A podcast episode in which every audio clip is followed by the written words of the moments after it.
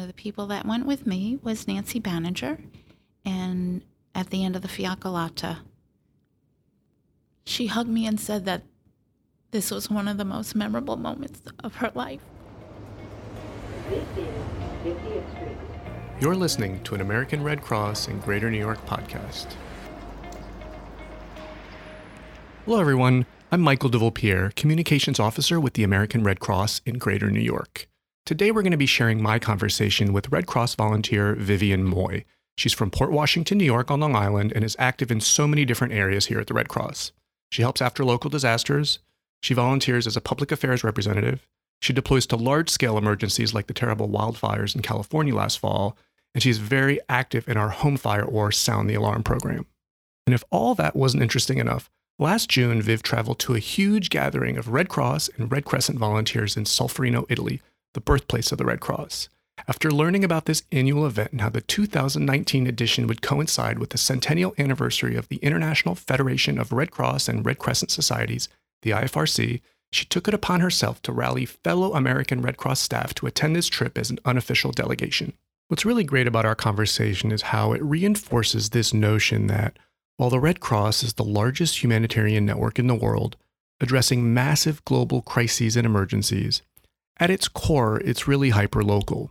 As you'll see, Viv has always been committed to her hometown of Port Washington. That's why she joined the Red Cross. But through her work with the American Red Cross in Greater New York, she was introduced to a much larger purpose, you could call it. One shared by volunteers across the world in 190 countries with the Red Cross and Red Crescent.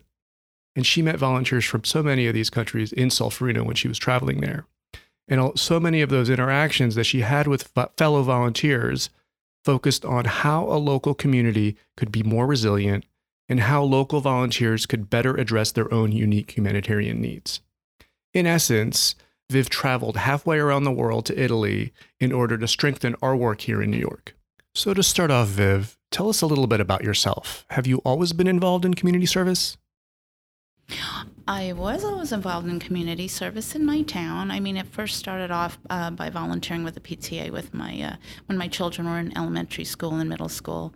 So um, I was on a lot of committees, and um, then after they got older, then I kind of spent my time uh, volunteering with nonprofits within my community. And what is your community? So I live in Port Washington, and it's a wonderful waterfront town in Nassau County. Have you lived there for a long time? I've lived there for quite some time, maybe about 28 years. Yeah, I grew up on Long Island. So, what are some of those community groups, those nonprofits that you mentioned? Um, the Community Chest, and I do a lot for the library, and um, and then I also volunteer for Island Harvest. So, you're today you're one of our most active, compassionate, involved volunteers when did you first connect with the American Red Cross? Uh, so I came to the Red Cross after Superstorm Sandy. Um, we had um, opened up an overnight shelter at the high school in my town, um, but we didn't get any needy residents, um, and so they were about to close it. And then myself and a few other um, townspeople said, "You know what? Could we just keep it open as a day shelter?" And so we got together with the town and the school district, and they allowed us to run a day shelter for about three weeks. Um, we fed people breakfast, lunch, and dinner. We let them charge their phones. We had an information desk where they can get information. It was just a place for people to gather um, while we were waiting for our electricity to come back on.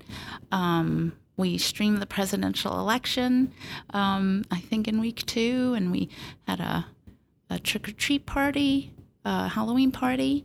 Um, and it was so successful that the town came to us and the American Red Cross came to us and said, We want to duplicate this over Long Island.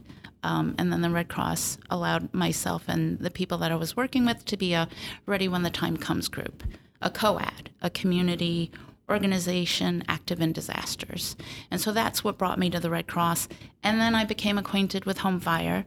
And so that's what I primarily do for the Red Cross is I'm a home fire volunteer. Um, we're right now involved in this really large project. Uh, we're installing smoke alarms in Co op City in the Bronx, which is the world's largest cooperative. Um, and so that's been taking up a lot of my time. And I'm also a visual storyteller for the Red Cross. So I take a lot of pictures. And um, my last deployment um, to Chico, California was to the Paradise Fire. And I went out as public relations. And so I took pictures and gathered stories. And so I really enjoy that a lot. Talk a little bit about some of your work in Paradise, specifically some of the people that you met that left a mark on you. Oh, there was this one woman, um, and she told me that if her dog had not woken her up, she would not be alive today. Um, it turns out that the house next door to her home was on fire. Her do- she was taking a, a midday nap because it was during the day when this happened, and her dog came to her and just started pawing her and pawing her. And then she woke up, she smelled the smoke, she realized what was happening. She managed to grab her grandmother's ring, which was the which was on the counter as she was heading out the front door. The only thing the only possession that she grabbed as she was trying to escape, she hopped into a um, a friend's car who was outside, and they just tried to head out of town but there was only pretty much one road out of town, and so it was kind of gridlocked. And the heat was so intense, it popped their back tire. And so you have to imagine when all this was going on, the sky was pitch black from the smoke. And so even though it was daytime, you couldn't see a thing. There were explosions every couple of minutes from the propane tanks, and um, I guess maybe gas tanks or whatever that were exploding. Um, and so it was it was so frightening to be running for your life, and as you were running for your life, seeing sights that nobody should ever have to see. And so as she was heading out of town, she was telling me of this one image that will forever be seared into her mind, and it was of a horse with its tail on fire, and it was running right by her, just like in the movies in slow motion. But um, she managed to get out of town. She hopped into another friend's car. They kind of took the back roads out of town because she had lived there her whole entire life. But it was just so sad to hear her talk about her her beloved town. I mean, I can only imagine how I would feel if Port Washington was burned to the ground. So the church where she got married, the school where she she you know grew up in, um, in the place where she worked was was all gone. But she got out with her life. It was horrific the things that they had to go through. But you know what? She had such a a wonderful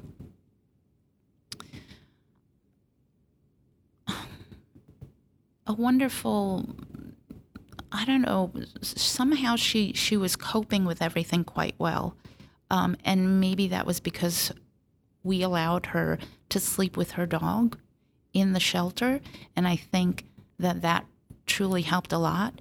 And so she was telling me how thankful she was that the Red Cross allowed her to be with her dog at that time. Actually, several shelter residents had their dogs with them, and it was just of such comfort to them um, they had gone through so much together. Yeah, I was there for about 10 days. I arrived 36 hours after the fires um, burned down the town of Paradise. And um, I was struck by the, the shock that people were in because they had really just run from their lives, literally. And I heard a lot of stories like that. It was absolutely heartbreaking. Um, but I was also heartened. It was also heartening to see all the help that was coming in, whether it was from Red Cross or from other organizations, just a local community member. Uh, can you talk a little bit about some of the volunteers that you encountered down encountered in Paradise, encountered in that area, and kind of the camaraderie within the Red Cross?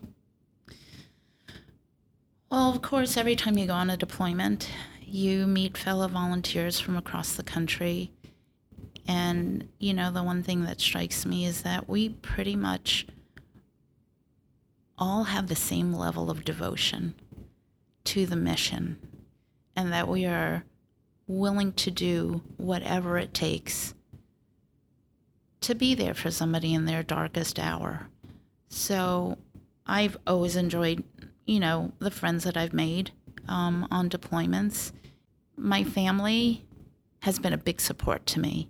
Um, any Red Cross volunteer knows that we couldn't do this without the support of our family because they're actually serving as well by keeping the home home fires burning. So you just came back from a Red Cross gathering in Italy. When did you first learn about this particular gathering? I found out several years ago from my friend Christophe Labrie Boulanger, the former European head of migration for the IFRC, who is heavily involved with the International Red Cross. He really is the one who taught me about our history and the International Red Cross. And he had gone to this annual gathering um, in Solferino, Italy, which is the birthplace of the Red Cross, um, twice. And so I knew that this year the IFRC, the International Federation of Red Cross and Red Crescent Societies, was celebrating their centennial. And the United States is one of the five founding national societies, in addition to Great Britain, Japan, Italy, and France. And so, because we were one of the five founding national societies, I thought we need to have a strong American presence in Italy this year. So, another reason why I felt it was important to have American presence in Solferino this year is because the founder of the IFRC, Henry Davison, came from the greater New York region. And his wife, Kate, founded my home chapter, the Long Island chapter. And so I felt historically tied to the celebration because it was my home chapter and, and it was my region, it was my country. And so that's why I decided to do the best that I could to get other volunteers excited about visiting the birthplace of the Red Cross and um, being amongst um, fellow humanitarians from all over the world. So, so, what happens in Solferino every year? So, at this gathering, which has been happening since 2009, volunteers and staff from all over the world gather in the birthplace of the Red Cross, Solferino, Italy, which is in northern Italy, to celebrate the movement. It's not just a celebration, it's almost like a pilgrimage and a personal recommitment how many people normally gather for such an event? So, anywhere from 8,000 to 10,000 people from all over the world normally gather. There's um, workshops um, to address humanitarian challenges, um, other meetings to share best practices so we can learn from one another. Um, and the learning doesn't just happen formally among heads of national societies um, the volunteers get together as well, um, and youth volunteers as well get together to to share about their country, their particular chapter, and what they do for their country. And this year, there was a international youth conference. So the the event was in Solferino. Can you just talk a little bit more of the significance of Solferino? So, anybody who's ever taken any of the IFRC classes um, will know that it was a man named Henri Dunant who arrived one day in Solferino to have a meeting with Napoleon about business matters. He arrived in the aftermath of the Battle of Solferino, which was the Second War of Independence for Italy. And he was horrified by the butchery that he saw on the field with soldiers, you know, just laying there in, in the summer heat uh, with nobody to help them. And so he decided to organize the women villagers to take the soldiers from both sides of the war, didn't matter what country, what nationality you were from.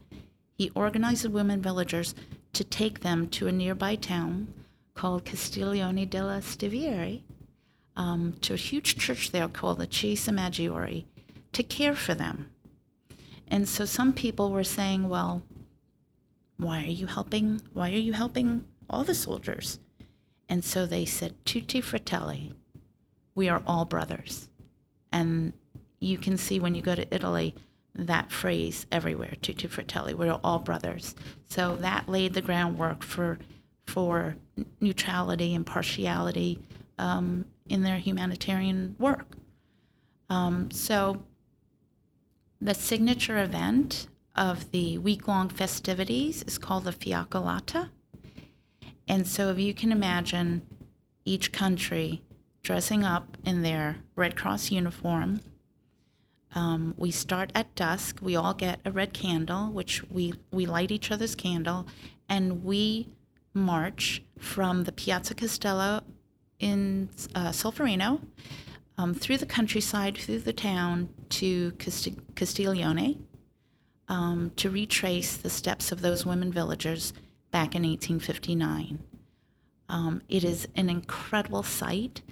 Uh, at one point, and we start at 8 p.m., right? So at one point, I turned around to look behind me and just to see a sea of Red Crossers and Red Crescent volunteers holding their candles, singing, talking with one another, walking. It's a three and a half hour walk. Um, and just the sense of unity and humanitarian spirit was overwhelming. So you must have connected with people from all over the world. Can you talk about some of the different countries that people represented? At a luncheon, I met the secretary of the Mostar Red Cross chapter in Bosnia Herzegovina. And um, after lunch, we had taken a guided tour of the International Red Cross and Red Crescent Museum, um, which is a wonderful museum in Castiglione. Um, and at one point in the tour, they show us a video of how the ICRC makes prostheses for men, women, and children who have lost limbs because of landmines. And as the tour progressed, I was talking with him, and I could see that he was very emotional. He had massive injuries because he was a soldier himself, and he had gotten blown up by a landmine and gotten severely injured by it. He was showing me all of his scars, and he was telling me about um, fellow soldiers that he had lost in that particular blast. So watching that video was very difficult for him. I had to um, sit with him because he started crying. And, you know, I realized that we all have different humanitarian challenges in our own country. And perhaps ours aren't as challenging as war and famine and poverty. But the willingness to want to help the people of our country is so strong. And I said to him, What is your greatest challenge for you in your chapter? And he said, I need more people to be trained in first aid because of all the landmines in my country. And so that was his, you know, greatest challenge because we asked him, How many volunteers do you have? And he said, On a regular basis, it's my son and my daughter. But if something major happens, like flooding, then the townspeople will come out and help us. But here he is, almost like alone or just his family, and day after day, he walks the walk. He doesn't just talk the talk. He truly cares about his community the way that I care about my community, but he has different challenges. So um, at the end of at the end of the week, he gave me a little box, and inside the box he said, "This is a gift for your chapter, for the Greater New York chapter, and it's the key to my city." And so um, I thought that that was wonderful for him to do. I think he just appreciated um, Joe and I sitting down to talk to him about you know what what goes on in your country you know what are your what are your what are your challenges when you told people you came from new york was there a, a certain reaction that you got because there's not, New York's Because obviously very political? iconic, and no, no, not from the political, just from okay. the the fact that it's New York City, this iconic. they were really excited to meet American Red Crossers. Um, I we had a big banner that Desiree had given us. It says American Red Cross, and when we went to the camp, I brought the banner with us. And so they had this giant step and repeat.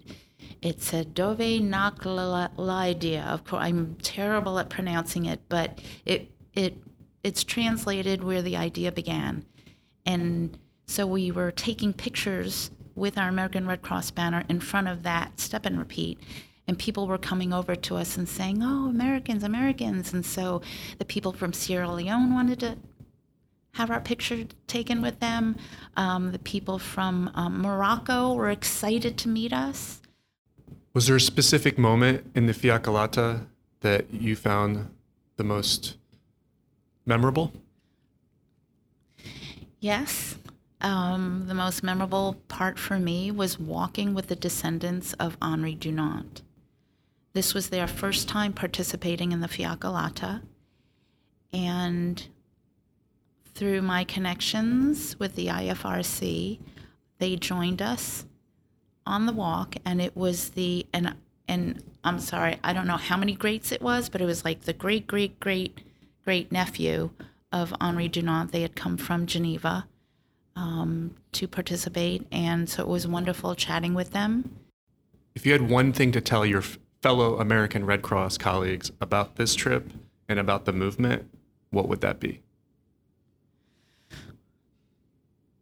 I would recommend that they do anything they could to take part in these annual celebrations because once they get there, they will understand that they are part of an international family. And while we all have different humanitarian challenges in our own country, we're all serving the same mission. And the sense of unity and becoming bonded with the people that you meet there, it will inspire them, it will motivate them. And I can't think of anything better than to have that happen to them in their Red Cross journey, whether they're a one year volunteer or whether they're a 50 year volunteer. They will be inspired. I think I came home with an enormous sense of pride. I was proud to begin with, but I'm even more proud now to be part of this organization that does so much good around the world. And do you think that sentiment is shared with the group of New Yorkers that went on this trip as well? I definitely think so. Um, that they had equally memorable experiences. Um, one of the people that went with me was Nancy Banninger, and at the end of the Fiaccolata, she hugged me and said that this was one of the most memorable moments of her life. Cut. Sorry. You want a tissue?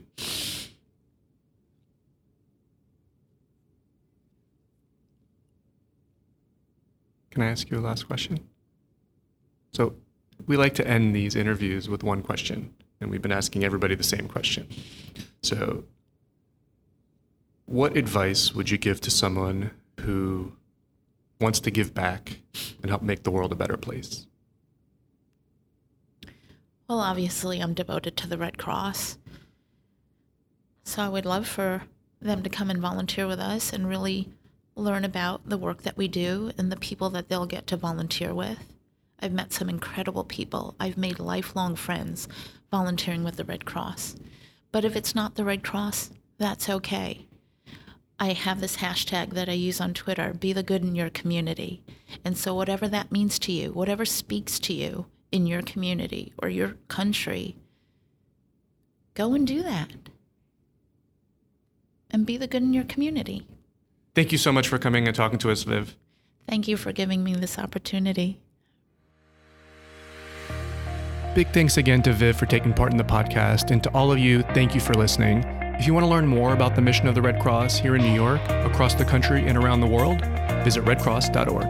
If you enjoyed this conversation and want to hear more, please share, like, subscribe, or leave us a review on your favorite podcast platform.